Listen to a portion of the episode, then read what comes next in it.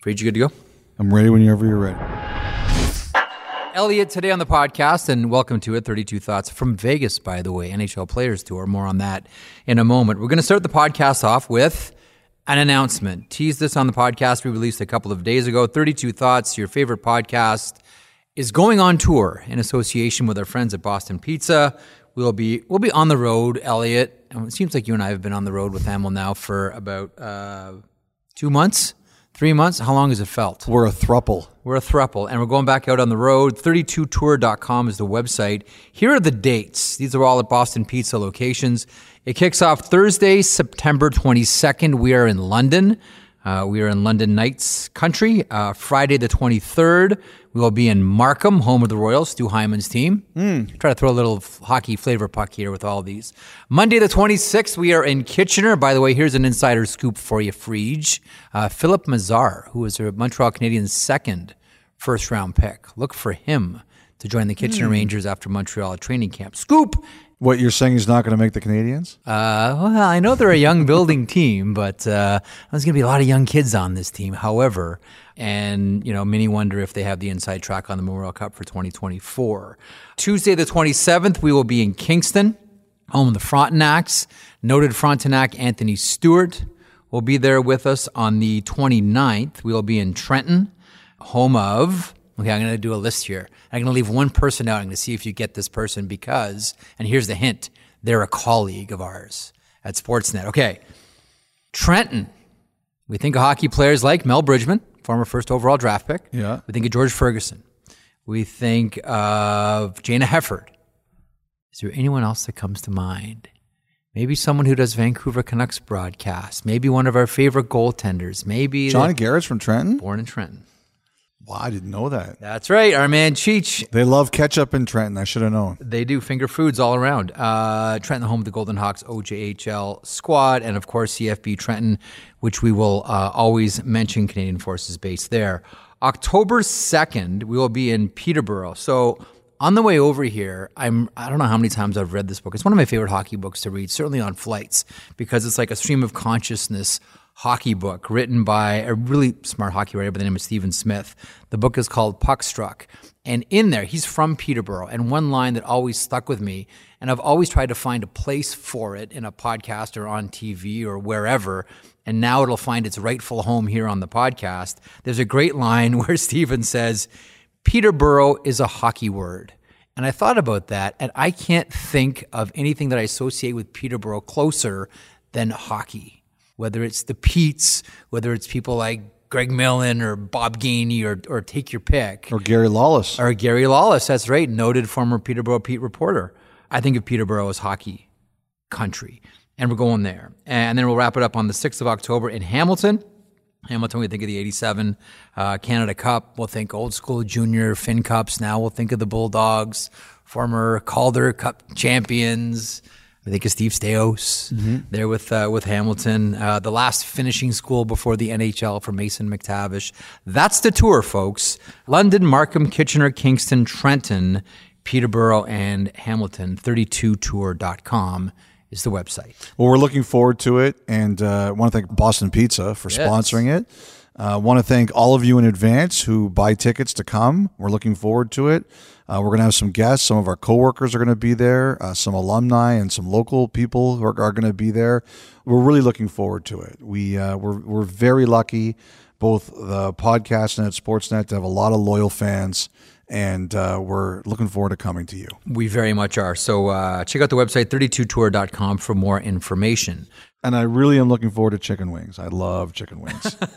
They have vegan options, by the way, at Boston Well, Pizza. then you can I listen. I go like I live in Stouffville, so I'm at the Boston Pizza at 48. Keith Acton, shout out. Yeah. It's Keith Acton's uh, uh, Boston Pizza on 48 in Main, there in Stouffville. So shout out, Woody. Uh, coming up on the podcast, we're going to play a couple of clips from an interview we recently did with Steve Mayer. Who is the executive VP and chief content officer for the NHL? We'll play a couple of these in a few moments, but we got a lot of news to catch up. Well, on. let, us make it quick because this is a tight edit for Amel. Yeah. This is going to be quicker than some of our more recent pods. We've got to blow through them because it's a packed schedule here in Vegas, and Almo wants to go see Aerosmith on Wednesday night. So uh, Amel's under the impression he's going to Aerosmith tonight. No, because Jeffy's going Broadway.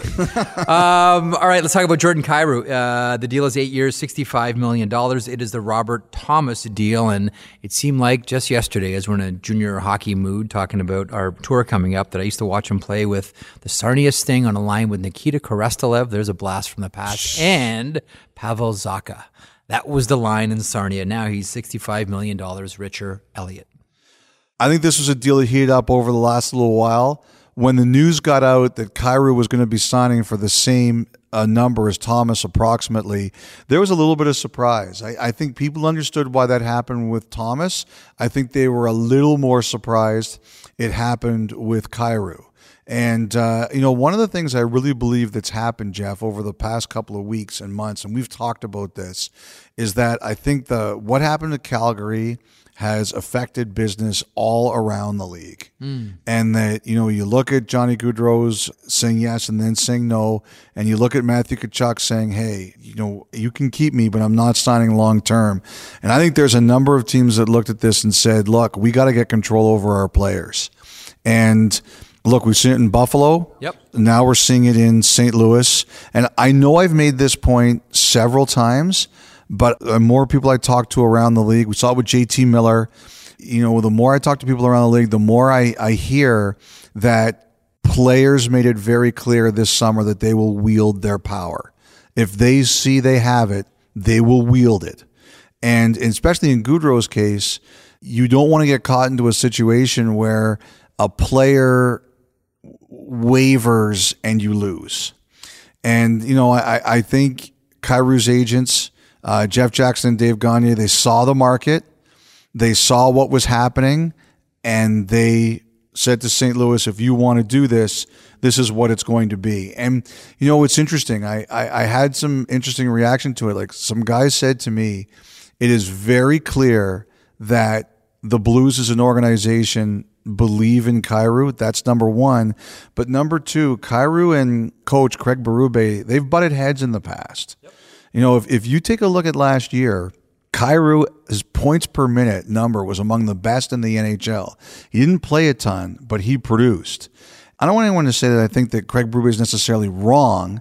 What I think it says is is that Craig Berube has a certain way he wants you to play. And if you don't play that way, you're not going to play for him. And what the St. Louis Blues have said is, Craig, you got to make this work because this is our guy for a long time at a big number.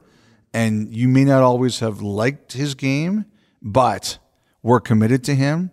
So you have to find a way to make it work. And he brings an element to the game that the St. Louis Blues, well, this version of the St. Louis Blues hasn't really had, and that is speed. It was a great summer, by the way, for the Kyrou family. Yeah. Not just the uh, the contract now for, for Jordan Kyrou, but Christian Kyrou, defenseman, uh, drafted in the second round by the Dallas Stars. So what is next then for the St. Louis Blues? Is business done? Do you put your feet up if you're Doug Armstrong, or do you still have more business? Well, Doug Armstrong met with the media on Wednesday, and uh, he didn't give a lot away. That's kind of typical of him. I, I, don't think anybody would have expected it to be any other way. I do think they will take a run at Ryan O'Reilly. What I don't know is uh, Ryan O'Reilly is going to be 32. Now, the one thing about Ryan O'Reilly is he takes care of himself. Mm-hmm it's going to be interesting. It's very clear that the Blues said at this point in time their priorities were Thomas and Kyrou before O'Reilly. They got those deals done. The last time the Blues had a major free agent cornerstone player, he ended up in Vegas, Pietrangelo. So Armstrong's not afraid to grind.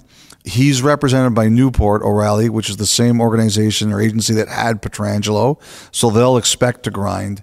I think it's going to be a fascinating negotiation because he's still a great player. It's just, you know, the age is, mm-hmm. it's a bigger number. But I do think St. Louis will take a run at him to see if they can avoid, you know, the kind of the situation, the way it played out in Pietrangelo. We'll see. I, the big one here is going to be term.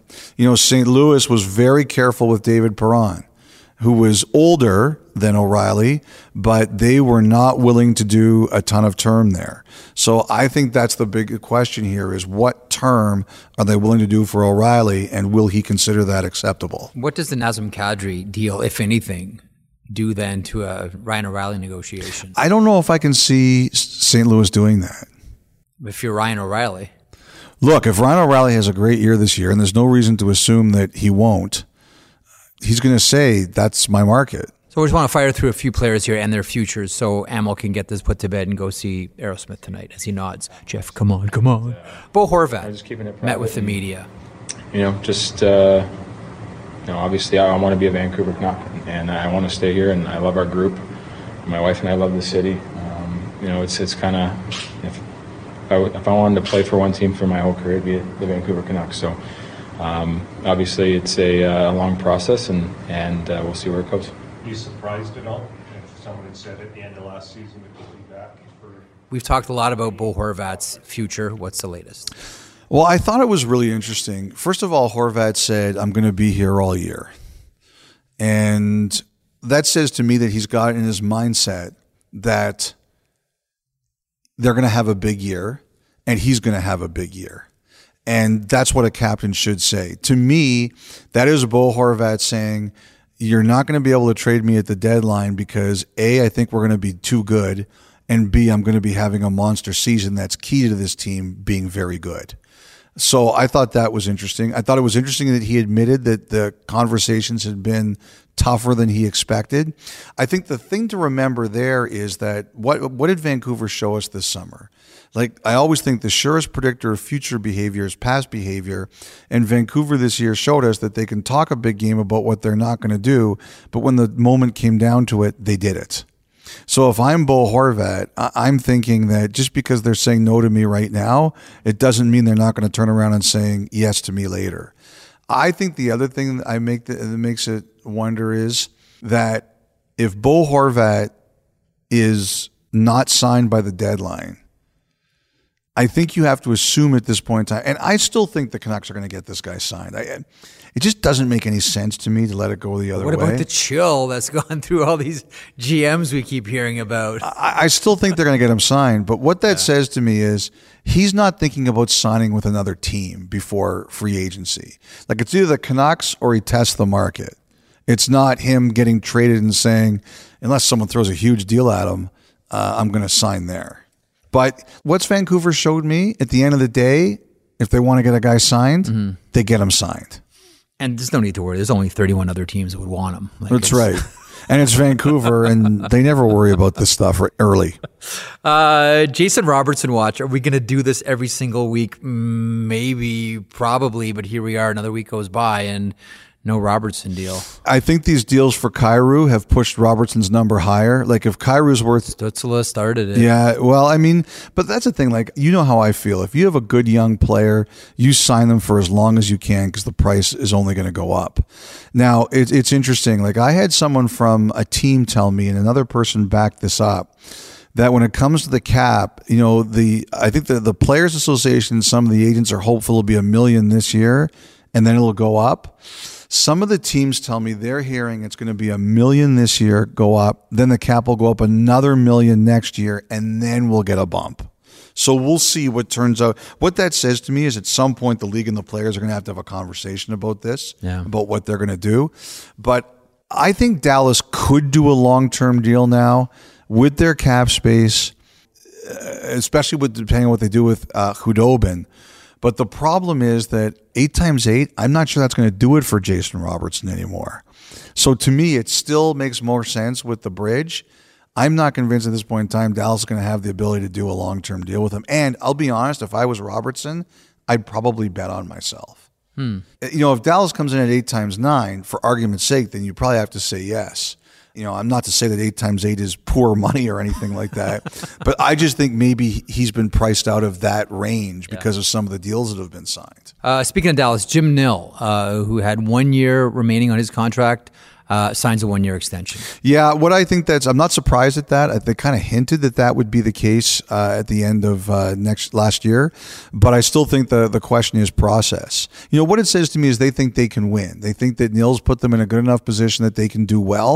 I still think they think about okay, what's our What's our succession plan? Who's the next person? Who's the next GM of the Dallas Stars? And I think that's what they're trying to figure out. Is it internal Right. or is it external? So, Elliot, a couple of um, restricted free agent defensemen out there uh, Rasmus Sandin, Toronto, Nick Hague, Vegas, uh, but not Sean Durzi, LA anymore. Or Mikey Anderson, who signed on the Uh, one-year deal, weekend. yep. See, that happened like three days ago, and Jeff's got like the memory of a cat. Like if it doesn't happen the last nine Got hours. some laser pointers. Welcome to my life, man. Uh, so Mikey Anderson signed one year just past his qualifying Mm-hmm. offer. And I got the sense that the other three of those guys didn't want to do that. Now, the one thing I wonder about with Anderson that I kind of heard was I think the Kings had talked to him about a long term deal. They just don't think they had the ability to fit it in. So, what, like, he can now sign an extension on January 1st. And I'm not saying he's signing an extension on January 1st, but one thing I do think is that the Kings have an idea of what a long-term deal for Anderson could potentially look like. So um, I- think that's I think they punted. Uh, Durzi does two years at one point seven. He does one four and two, uh, and then like if he keeps putting up the numbers, he looks like he's going to put up. Like that's the future backbone of the of the Kings blue line. Those- Anderson, Durzi. yeah, it's it's pretty good. Brandt Clarke coming too. They, they had a lot of D. And, you know, the thing with now, I'm always like one down, two down. You think three and four down. Look, we're taping this. It could change at any second. It's uh, Thursday at 11:10 Vegas time. I don't think these guys wanted to do their qualifying offers. I think they preferred to do a little bit higher. You know, Sandin, um, I, I got to think he's probably now looking like these two deals. Like the teams are undoubtedly going to Hagen Sandin and saying this is where we're going. So Sandin, I'm sure, probably wants to get as close to two as he can. Hague, unless it picked up recently, and I'm sure it probably did. I heard it had been pretty quiet. Vegas has and Toronto are tight to the cap, but I guess this is what the market is. But I, I think as many of these guys as possibly wanted to wanted to avoid just doing their qualifying offers. Uh, and we'll finish up here with Tyler Motte. That's the latest coming out of Wednesday. There's a lot of solid players who have to get PTOs right now. Yeah. And you know, I'll tell you, Evan Rodrigues got two million for Colorado, and Colorado was looking for another center, and and and they got him. I'd heard Colorado had kind of thought maybe they weren't going to do that, and then they came back to that. And I had some teams tell me that that was a good number for Rodrigues to get, considering a lot of guys were signing for PTOs. And people said the same thing to me about. Uh, uh, about Motte that you know there's there's a lot of guys who you would have thought for sure would have gotten 1.35 or getting PTOs. You know the one thing about you know Rodrigues and Motte it's it's interesting like both those guys had long term deals uh, available to them at the deadline. They chose at the time not to do it, and you know they got squeezed. And I think they got good numbers considering where we are now, but it'll it'd be interesting to see where we go in the future. There were a lot of guys who got squeezed. That Ottawa team, I think they're going to be really interesting. I think Motte is a great get for, for Ottawa. It's going to be a fun team to watch. We should also mention Mackenzie Weegar. So at the Flames golf tournament on Wednesday, he said they're working on something and hope to get it done. I have a feeling that something is going to be around Hampus Lindholm's extension in Boston. If you look at when Lindholm was traded from the Ducks to the Bruins, he signed for eight years at six and a half million. I think that that's kind of the general area where the Flames and Weegar are looking at here. We interrupt this program to bring you a special report. Okay, one more quick insert from the NHL NHLPA Media Tour in Vegas. Nathan MacKinnon. Now, one of the things that we've talked about on the podcast, the possibility becomes the highest paid player in the NHL. Got a chance to ask him about that. Here, the Pat he is referring to is his agent, Pat Brisson. You've got one more year on your contract. I've heard that it's possible you could end up as the highest paid player in the league. Will you end up as the highest paid player? in You have to league? ask Pat. Uh, I don't know. I I'm hoping we'll we'll get it done pretty soon. And Colorado's the only place I want to be. That's for sure. So love Joe and C-Mac. Those guys are great. It's just, you know, a little business, but sorry to not to answer your question, but I'm not going to answer that question. I'm not going to answer you. But what you're saying to me is there's nothing to worry about here. Like this is on the path to getting done. Yeah, totally. Yeah. Okay. Yeah. No, I mean, myself, Pat, the team, we all have good intentions. There's no bad blood or anything. It's just, it's been a longer process than I thought, I guess. In my head, it's like, oh, first day I'm eligible, it'll be done, you know, but things don't work like that, I guess. But it's okay. I think uh, it should be done shortly. I'm hoping that's my goal. If not, I guess feeling good. So whatever happens, happens. But Now, back to our program. Elliot, before we wrap up, want to get to a couple of clips from Steve Mayer. Now, Steve joins us, it seems, at least once a year, sometimes twice. Interesting guy to talk to. A lot of ideas. That's his job. He's the executive VP of the NHL, also chief content officer. We go into a lot of things and we'll present the full interview at a later date. But a couple of things really raised our eyebrows here. One involving an NHL superstar defenseman, and the other involving a game. Well, so a lot of people have been wondering. It's it's one of the questions I actually get a lot in my DMs is what's up with PK Subban, and you know as we tape this on Wednesday night, Subban has not yet announced a decision on where he'll play this year.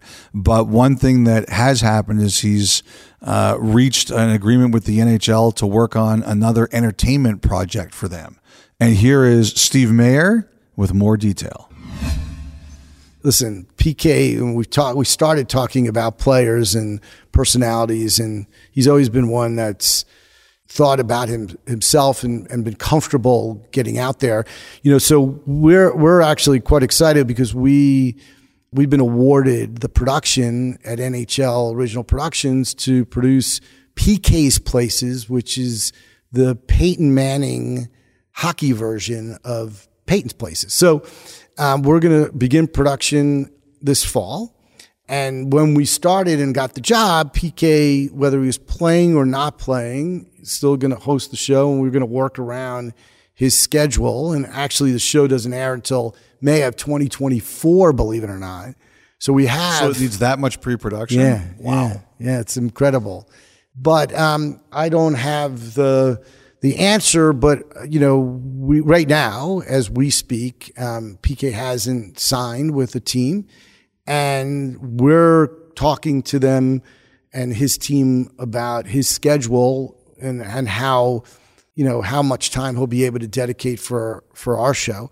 You know, and if he doesn't play, we'll have him for more time, and he will, of course, end up on one of the broadcast networks and potentially take your job. Uh, but yeah, he he. Uh, Dim your light a little bit. yeah, just you know, but you know, and, and don't worry, I, I wouldn't. No, but he. I'm already sweating. Yeah, I and, I'm sweating. he's he's great on camera. He's definitely somebody that you know, and I, I could speak to the U.S. networks that he would be very sought after if he wasn't playing. That's interesting. If you ever watch Peyton's Places, it's really good. So I'm I'm curious to see how the league comes up on this. Now the other one, Jeff. This is something. This is we just wanted to put this in for the sheer comedic value of it. The All Star Game this year is in Florida. Oh yeah, and we asked, is there anything unique or different that they're going to do, like they did with the Bellagio fountain last last year in Vegas? And then in Florida, uh, we're we're taking over the beach. I mean, the uniqueness of that particular All Star game will be, you know, the sun and the heat meets the ice and the cold. But you know, we're we're literally taking over all Fort Lauderdale Beach. We're going to do concerts. We're going to do our fanfare, which is typically in a convention center. Going to do it all on the sand, and we're also going to do and bring back the the events that we had in Vegas that were outside the arena. We're going to do those in Florida as well. So with well. the fountain, with the Bellagio fountain. Yeah, we're going. We've got a couple of extremely unique ideas. One is a work in progress that if we pull it off, I think our fans will talk about it for a long time. It involves something that's very Florida, something that is that area, but not beach necessarily. How's that for a clue? And and it involves an animal. A dolphin. No, no, no. Not a Miami don't Go, dolphin? don't go in the water. Don't, I mean, go in the water, but don't go in the ocean. Come on. Put it this way I'm trying to figure out how to incorporate alligators into our outside event, and we're getting there. So there's a moat around the rink. I don't want to get into the details, but Someone's got to shoot a puck and- into an alligator's mouth. put it this way. Put it this way. Elliot is much closer than Jeff. Wow. I mean, these are the kind of things that I think would be fun. There's a lot of work to do, a lot of work to do, but um, This that- reminds me of when I was a Cub Scout. They trained you how to uh, defend yourself against certain animals. And I was like, if an alligator attacks I remember I'm like eight years old. I'm like, if an alligator attacks me, I'm going to lose, but okay, humor me. they said you're supposed to run in a zigzag, Zigzag, yeah. and also the alligator can close its mouth with incredible force, but can't open it. So you have to jump on it when the mouth is closed. I'm like, I'll get right on that. so it's very interesting that you remember that from when you were eight years old. Oh, I remember lots of stupid stuff. I can't remember the name of my family, but I, I can remember stuff like what to do when, atta- when being attacked by an alligator. Yeah, we want to have some fun with this and, and other things. We're going to definitely also do something on the beach, um, like we did on the strip. It's so iconic. Uh, the creative minds at the NHL are getting together. We're in that process now, but that's the direction we're heading. I have to say, if you do get a skill uh, event where you have to shoot the puck into an alligator's mouth, people will be talking about that for a long time. How about if it was a meat puck? Wow. Frozen meat pucks, Elliot. Frozen meat pucks. on that note, thinking about it? on, on that note, I can I can say nothing more. Well done, Steve. Elliot. I want to see it. I really do want to see it. Hashtag meat pucks.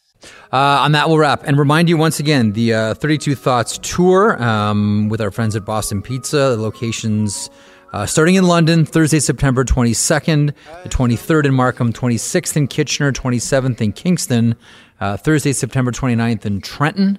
Uh, on the 2nd, we're in Peterborough, and then on the 6th, we are in Hamilton. 32tour.com is live as we speak. Taking us out uh, as an artist who embarked on a journey of transformation and self discovery while surrounded by cascading folk rock, celebratory horns, and lovely piano melodies with strong lyrics. Alex Toth, stage name Toth, teamed up with a talented producer named Noah Georgeson for his latest project. From his latest record, You and Me and Everything, here's Toth with Turnaround on 32 Thoughts, the podcast. Enjoy. turn around. I should have turned around. I know that I will be better someday. Turn around. I should have turned around. Inside that made me wanna to be free someday. I know.